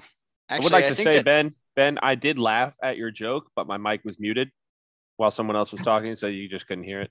Okay, well, I'll uh, I will take it. But although I do think that Ryan wins this week, I do think that Jared's team with Curtis Samuel against Tennessee and Gabe Davis against Pittsburgh, those are two pass friendly games. Uh, I am interested to see how this pans out. I don't know who would be covering Curtis Samuel, and I think that Carson Wentz panics constantly and will always look for a safety blanket, and Curtis has really been that for him this year. Um, I am worried about AJ Dillon. I think that a lot of us had this perception that AJ and Aaron, I mean, AJ Dillon was going to take over Aaron's job. And, you know, maybe this is just me being an, you know, an eternal believer in Aaron Jones, but I'm, if I'm going to be honest with you right now, Aaron Jones looks like the better back. I mean, he's, he's showing dynamism in the backfield. He's, he's dependable for um, Aaron Rodgers. Romeo Doubs is also playing a part in that. I mean, and I think that outside of the tackles, I actually saw something recently that I think was really interesting about what Aaron Jones had done in the game. And now I know it's against the Bears, but at the same time, he's, you know, so there was like a um, Aaron Jones on outside runs had plus 54 rush, rushing yards over expected. And so all of his routes were to the outside the tackles. So AJ Dillon is really the grinder moving forward. And so uh, in the terms in terms of a football player, I think AJ Dillon is phenomenal. But Aaron Jones is the guy. And I just I I I think Jared is really gonna have to temper expectations with what he gets out of Dillon. What do you guys think? I don't think you're wrong. Yeah, Yeah. I mean, I, I I think am not just- really going to even say much about it. I, I think Yeah, I believe Yeah, AJ I- Dillon is out touching Aaron Jones, but Aaron Jones looks electric. Um, and honestly, I think maybe I don't know if it's because like his legs are fresh. He just looks explosive, fast. I mean, he looks phenomenal. He looks great. Yeah. Yeah. So Yeah. I mean, Jared is in a pickle where I see right now. Um, I imagine he probably makes a trade coming up soon if he can get a lot of value for one of his players. Otherwise, he just sees if he can piece it together with the wire and uh, pray that something breaks his way. Yeah. I mean, that's that's certainly something that he has to keep a lookout for. I think that Kelce's probably the piece he can move. I don't think he's going to split with Saquon. I think the the heart wants what the heart wants there. But No, moving on. Um, I actually wanted. I'm interested to hear about this one. Um, but all my homies hate anonymous voter on the coaches poll versus Shavuotov. um, and it's got Mr. Cooter as a 0.5 favorite. So Austin is Mr. Kunis is currently favored in this week, but Kunis and Micah. Did What anybody take Jared? Did anybody take Jared? I'm trying to get the pickums in. No, no, no, No. one took No, Jared. I think I took Ryan. Okay. Although I do want to pick Jared solely to avoid the. Do you know what? I'm going to pick Jared. I'm going to go Jared. That's, I'm that's a losing sacrificing yourself for the betterment of the league. I appreciate I. that. Do you know what? I I think that. I do kind of like that AJ Dillon's going to get going up against the Giants. If uh, we'll see, um, I think there's a lot of opportunity there. And Kelce's going up against the Raiders. That's a that could be a shootout. So I don't know. I I and also I don't really believe in Darren Waller, like at all. So I mean, I guess we'll just have to see if Keenan's out and Josh and Palmer is his flex as well. Do you know what? Yeah, I'm gonna go. I'm gonna go Jared. I mean, I can see the narrative where he has a couple big weeks from some of these plugins. Also, I'm going against what I would traditionally think was a normal pick because I clearly get a lot of things wrong when it comes to this. So I'm just going to go against my gut, and I'm you're going gonna to go with- overthink it. Yep. You're having you're doing great in the pick'em so far. I don't know what you're talking about. Yep. Do you know what? I've also, uh, you know, as as a wise man once said, water finds its medium, or water finds its level. There it is. there it is. I am not the wise man, so I couldn't remember the quote by heart. But moving on, as we said, uh, we've got Mr. Angus Cooter against Micah. Um, I'm actually going to pass this one to you guys because I'm not sure who I want to take on this one. I think it's pretty clear. I I think this has to be Kunis. I really like Kunis' team. I think Jared Goff is a really solid quarterback this year. The Lions actually look really good on offense. Obviously, uh, Mixon's you know he's had efficiency issues, but he's still getting you know the goal line touchdowns. He's still getting the the PPR work. He's still getting points. Uh, Melvin Gordon's not great, but you know whatever. Tyreek and Olave is a really good wide receiver core. Um, and I like Lazard a lot. And honestly, Micah's team scares me a lot too. You know, he's going to have to start Rhamondre Stevenson and Josh Reynolds for a second week in a row. So that's pretty scary. Um, I don't know if they're going to be able to repeat what they did two weeks in a row. So I don't think it's really close for me. Uh, I love Kunis' team. I think he's going to take this one. I don't think it's as close as Sleeper makes it out to be. So you're a fan of Lazard this year? Yeah. I I can see it. I I just think that I think that Doubs is gonna take that role. I think Doubs is. I mean, you've got. I think there's so much faith in the running backs right now, and I think that Doubs is going to be. I think it's going to be Tonyan, Doubs, and then the running backs. And I think the I mean, Lazard is going to get his deep threats, and he's going to become that MVS or that role that he played last year. But I think Doubs is really going to become Aaron Rodgers' favorite role or favorite receiver. As long as he holds I- onto the ball, I agree. I don't, I don't know. Lazard has had more snaps every single week. He's had more targets every single week. He's had more receptions every single week. He's had more yards every single week. Uh, like he's just improving as the as the year goes on. As and you know, Aaron Rodgers is finding his groove. Uh, to me, he's the pretty clear number one. I'm not doubting Romeo Doubs. I think Romeo Doubs is good, and I think he's uh, definitely got a chance at rookie of the year at the very least. Uh, and he's going to be a very good player. But I think he's their Hold wide receiver too. Hold on, hold on, hold on, hold on. Allen Lazard does not have more targets and more receptions every single week than Romeo Doubs. Let me just throw that out there. no, no, Because- no, no, no, I no, just Alan, fact-checked no, no, that. no, no, Trevor, Trevor, Trevor. Allen Lazard is improving in his own every single week. He went from three uh, three targets to six targets to eight targets. Oh, okay. I was two- about to say, I was like, receptions, It two receptions okay. to four to six. I'm glad we cleared that up. No. Gotcha. Yeah, Perfect. Lazard is improving every single week Yeah. uh, in every single one of those stats. Okay. So, uh, yeah, I believe in Lazard. Uh, I think he's their wide receiver one. I think he's going to be a really good flex option, potential like low end wide receiver too. Um, yeah, I'm a I'm a Lazard believer.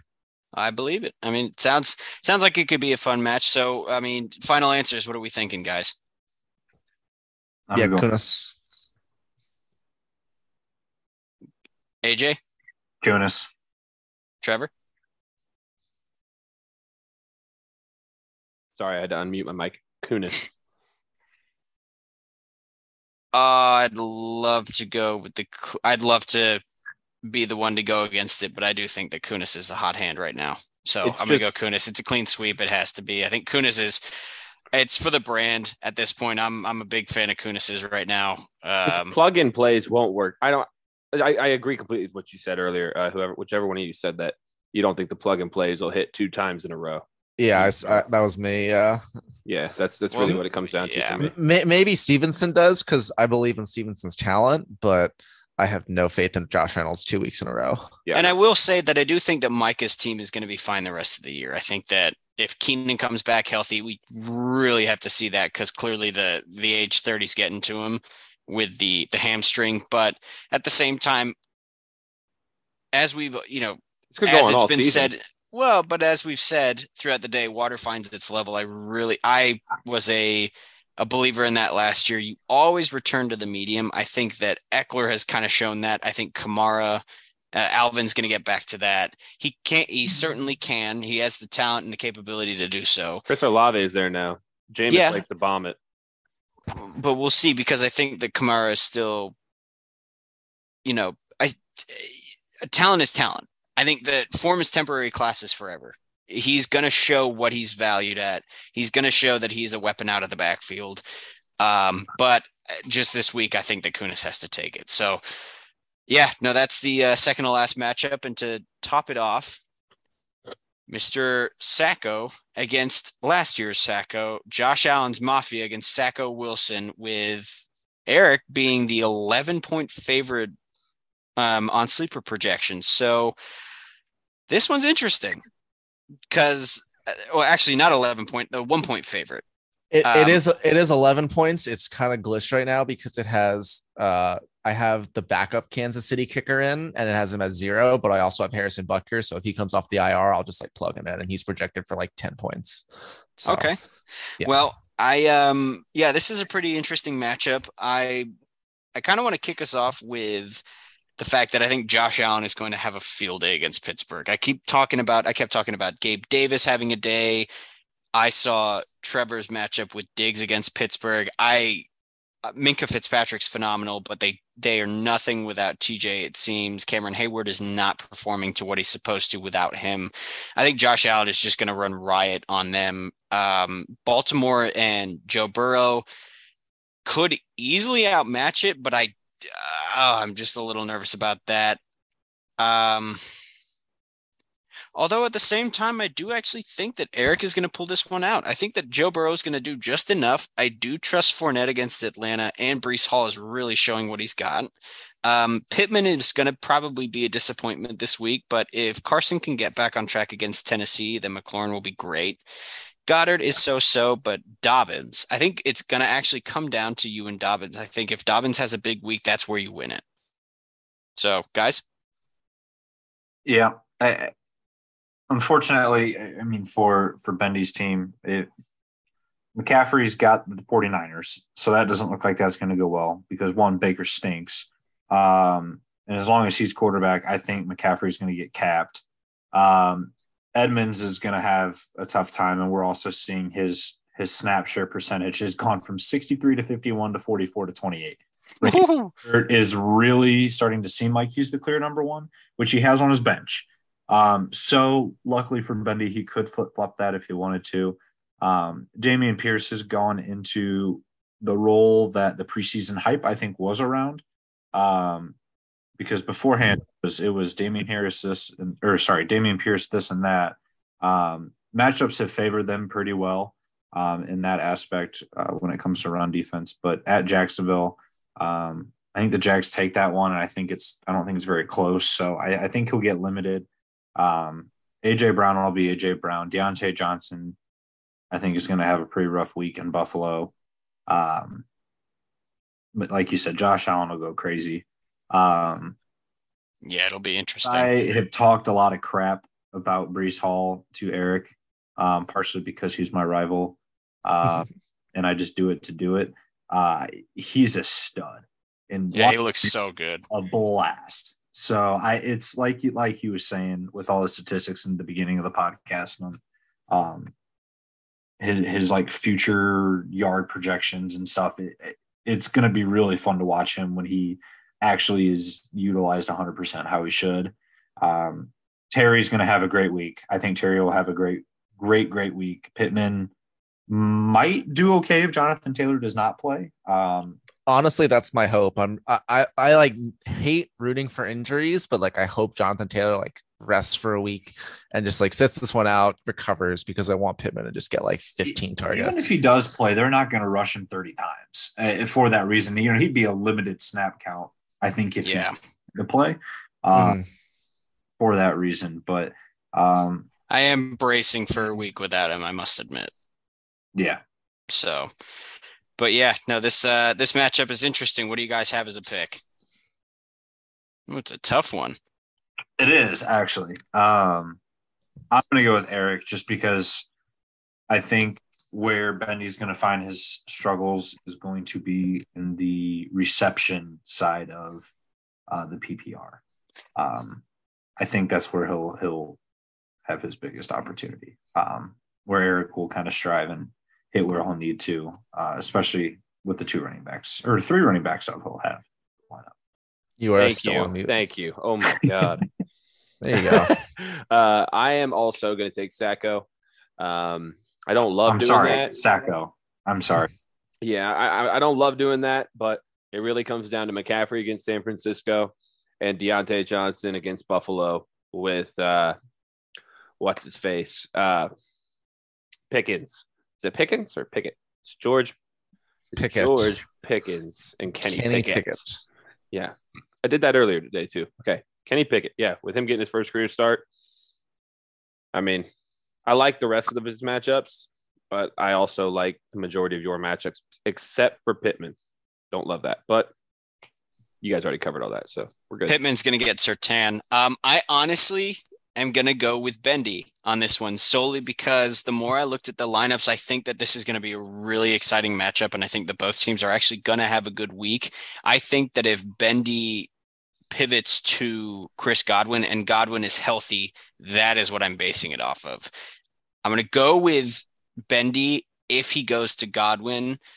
Uh, so that's going to be my official answer. But off record, I think that if he doesn't go Godwin, I think that Eric takes it this week. So, I mean, it's a really tight matchup. I think it's going to be a good one. But Do you think he should start Godwin instead of Diontae Johnson, or do you think he should move 100%. McCaffrey to running yeah, back? I, he needs Or to start. He needs to start start Godwin over Diontae. I think he needs to feel Or it out a or week with or Pickett at would quarterback. you or would you start McCaffrey at running back, move Edmonds to flex, and then start Godwin over the Miami running backs, either Edmonds or no. Mostert?